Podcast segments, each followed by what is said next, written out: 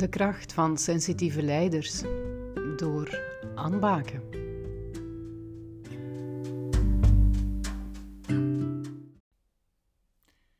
Anne, we hebben een vraag binnengekregen. En die vraag luidt: Is er volgens jou een verband tussen hoogsensitief gedrag en ASS? Hm, heb je daar ervaring mee? Ja, ASS, autisme, ik ben daar zeker en vast geen specialist in. Maar ik wil wel een aantal richtlijnen meegeven, omdat ik die vraag nogal wel eens meer gekregen heb van hoogsensitieve mensen of mensen die uh, hoogsensitieve mensen in hun omgeving hebben. En het is ook niet zo evident, omdat zowel ja, hetzelfde gedrag wordt eigenlijk vertoond, zowel door mensen met uh, autisme als mensen met hoogsensitiviteit. Er zijn drie zaken waarin dat gedrag erg uh, op elkaar lijkt.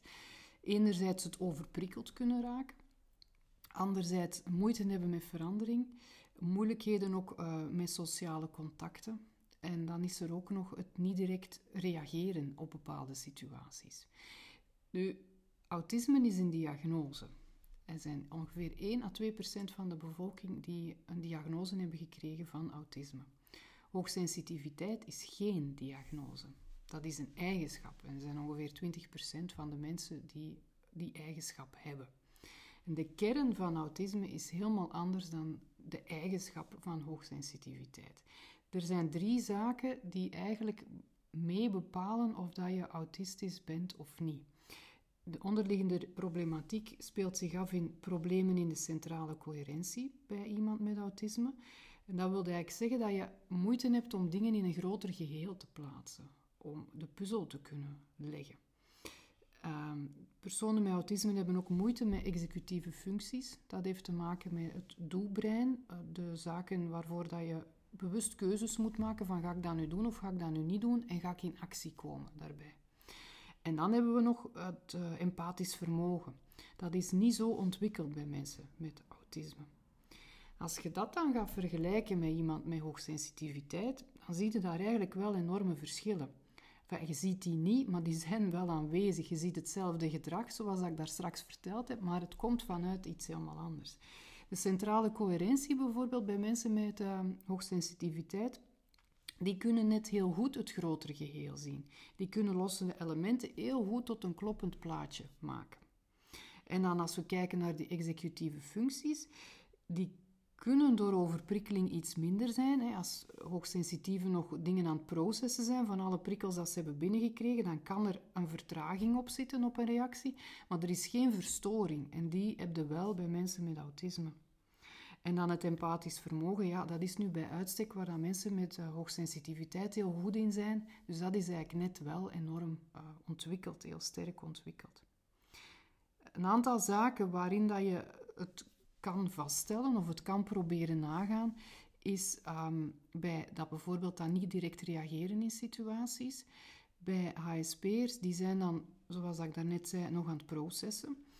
En in eender welke context waarin dat zij zitten, als zij veel prikkels binnenkrijgen, dan gaan ze tijd nodig hebben om eerst die prikkels te verwerken. Omdat zij nu eenmaal die diepere verwerking van dingen willen doen. Zij willen eigenlijk pas kunnen reageren, of zij willen pas reageren op dingen als ze alles hebben kunnen verwerken en het, het grotere geheel hebben kunnen zien. Nu, bij iemand bij autisme, die gaat bij momenten ook een vertraging in reactie hebben of, of niet direct reageren maar dat uitzicht vooral in een sociale context. En dat komt omdat zij vaak een beperkt invoelend vermogen hebben. Zij kunnen heel moeilijk gezichten lezen van mensen, heel moeilijk inschatten van wat wil iemand nu of in wat voor emotionele gemoedstoestand zit die persoon. En daardoor weten ze eigenlijk op dat moment in een sociale context niet wat dat ze moeten zeggen of doen. En daardoor is er geen directe reactie. Maar dat is natuurlijk een heel andere oorzaak als bij mensen die hoogsensitief zijn. Hetzelfde doet zich voor in verband met klaarstaan voor andere mensen. Waar dat iemand die hoogsensitief is een heel groot inlevingsvermogen heeft en heel snel aanvoelt als iemand hulpbehoevend heeft of wat iemand nodig zou kunnen hebben, daar is dat voor iemand met autisme veel moeilijker. Ook weer hetzelfde, omdat zij de ander niet kunnen lezen. Zij gaan eventueel wel voor iemand anders klaarstaan als dat aangeleerd gedrag is. Als ze vroeger geleerd hebben om dat te doen, om voor die specifieke signalen alert te zijn en dan wel vanuit iets dat aangeleerd is, iets te gaan doen. En dan hebben we nog een laatste voorbeeldje, die, die overprikkeling, die dat toch bij beide heel vaak voorkomt. Bij hoogsensitieve mensen, die overprikkeling komt doordat er heel veel informatie binnenkomt. Dat hebben we eigenlijk hetzelfde bij mensen met autisme. Maar bij mensen die hoogsensitief zijn, gaat er na een bepaalde periode van diepe verwerking rust komen. Als zij alles dat ze hebben, bijvoorbeeld gedurende een dag of gedurende een bepaalde periode hebben meegemaakt, kunnen verwerken op een diepgaande manier, dat is ook wat dat zij willen, wat dat hun hersenen willen doen, dan vinden zij rust. En bij mensen met autisme, ja, die hebben eigenlijk, die hersenen hebben niet zozeer die behoefte aan die diepgaande verwerking. Die willen dat eigenlijk niet. Die zijn daar niet voor geprogrammeerd, wat dat je dan bij een hoogsensitieve wel hebt. Maar die krijgen wel al die informatie binnen, waardoor dat er chaos is.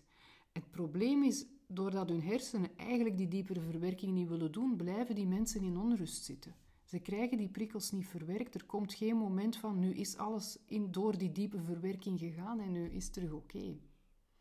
Dus dat is een lastige, want zij blijven dan in die onrust zitten. Dus ja, het gedrag lijkt op elkaar, maar er is toch een heel andere kern die aan de basis ligt. Dus dat zijn misschien een aantal zaken waarop dat je kan letten als je wil weten van gaat het nu om iemand met autisme of gaat het om iemand met uh, hoogsensitiviteit.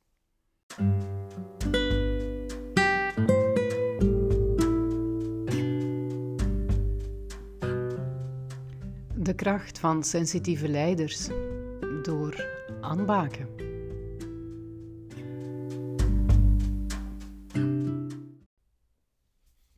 Anne, we hebben een vraag binnengekregen. En die vraag is het impostersyndroom. Of sensitieve personen of leiders daar meer last van zouden hebben dan andere mensen.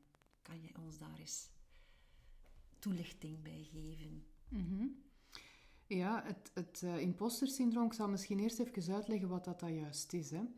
Uh, dat is een term die dat bedacht geweest is door twee klinisch psychologen, een zekere Glens en, en dan uh, een zekere Imes. die hebben een studie gedaan in 78. Dat was een studie die ze gedaan hebben met high achieving women. En in die studie hebben ze ontdekt dat succesvolle mensen denken dat ondanks het bewijs van hun succes, hun succes niks te doen heeft met hun eigen persoonlijke kwaliteiten of hun eigen hard werken. Dus slimme mensen, of, of mensen die aan dat imposter-syndroom lijden, die denken dat hun succes toevallig is. Die denken van, ah, ik heb geluk gehad, of dat was een accidentje, een gelukkige timing, of het lag aan de omstandigheden, maar zeker niet aan hun. Ondanks het feit dat zij dus echt bewijs hebben van hun eigen succes, gaan ze dat altijd toeschrijven aan zaken die eigenlijk niks met hunzelf te maken hebben. En daarom ja, gaan ze een aantal valkuilen hebben, die, die beginnen ze te ontwikkelen omdat ze met dat idee in hun hoofd zitten. Die mensen gaan bijvoorbeeld extra hard werken. Net omdat ze denken van, ja, ik ga door de mand vallen, ze gaan zien dat ik het eigenlijk niet kan, gaan die mensen nog harder werken. Waardoor dat die nog succesvoller worden. Waardoor dat iedereen die alsnog succesvoller aanziet, maar waardoor dat zij nog altijd denken van, ja, maar morgen ga ik wel door de mand vallen. Dan zullen ze het weten. Ander valkuil is dat die mensen zich heel onecht gaan voelen. Um, die willen heel graag de correcte antwoorden geven, de, de gewenste antwoorden, hetgeen dat zij uh, vinden dat binnen een bepaald kader moet gegeven worden. Maar op den duur geloven die mensen hun eigen niet meer, omdat ze heel de tijd bezig zijn met wat moet ik hier nu antwoorden op dat anderen dat goed zouden vinden. En dan creëerde inderdaad een gevoel van onecht zijn, een gevoel van u anders voordoen dan dat je eigenlijk zei. Heel vaak zijn dat mensen ja, die dat toch wat onzekerheid in zich hebben, weinig zelfvertrouwen, perfectionisme komt daar ook bij kijken. En ik kan wel de link leggen naar sensitieve, omdat dat natuurlijk bij uitstek mensen zijn die zichzelf sterk in vraag gaan uh, stellen, veel aan zelfreflectie gaan doen. Het zijn ook mensen die diepe verwerking doen. Dus ze komen wel tot een aantal inzichten, ideeën waar niet iedereen toe komt. Dus op dat vlak kunnen ze zich al anders voelen dan anderen. En het probleem is natuurlijk als jij door die diepe verwerking veel dingen ziet um, die anderen niet zien, of van veel dingen iets weet waar de anderen nog niet direct in mee zijn. Door het feit dat je zoveel weet, krijg je soms het idee dat je er net heel weinig van weet. Heel vaak hebben mensen die dat veel van iets weten, kunnen van zichzelf inzien van maar er is nog zoveel dat ik nu van dat onderwerp niet weet, ook al weet ik er zoveel van.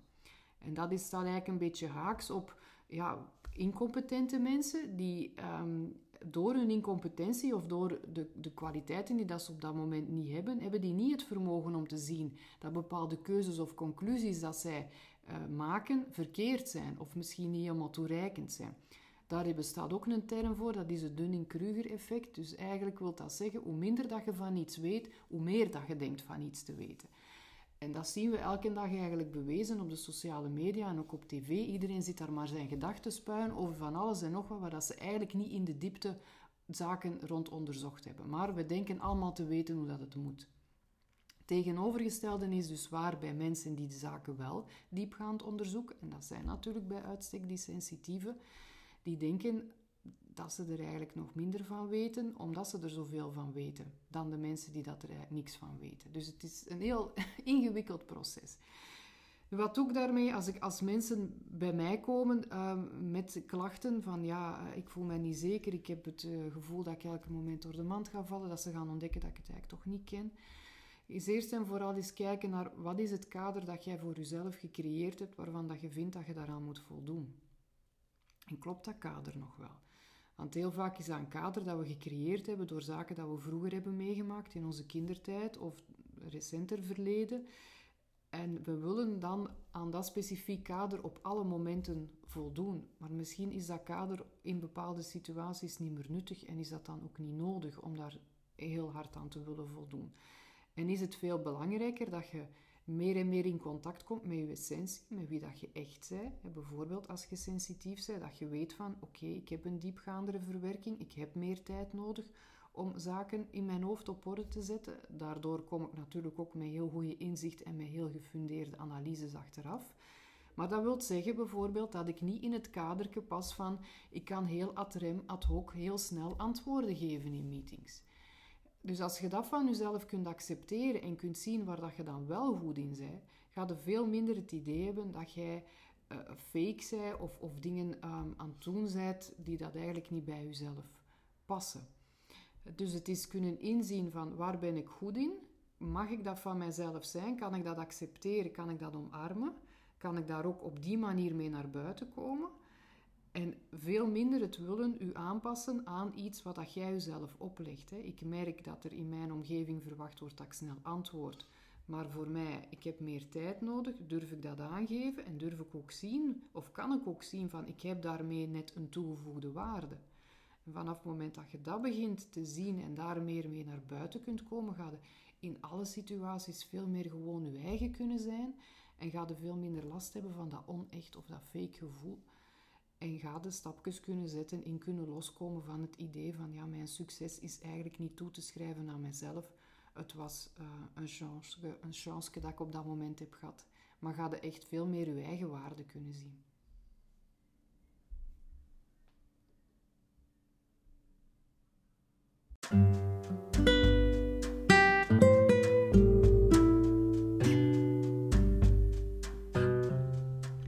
De kracht van sensitieve leiders door aanbaken.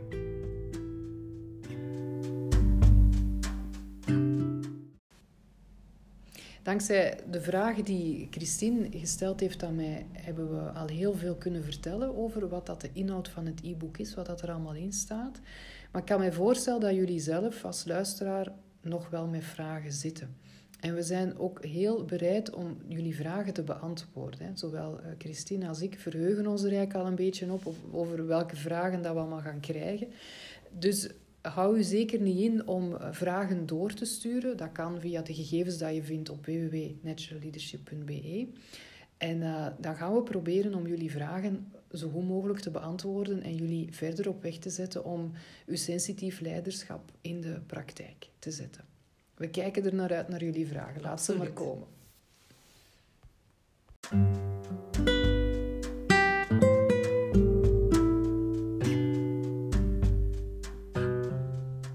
De kracht van sensitieve leiders door aanbaken.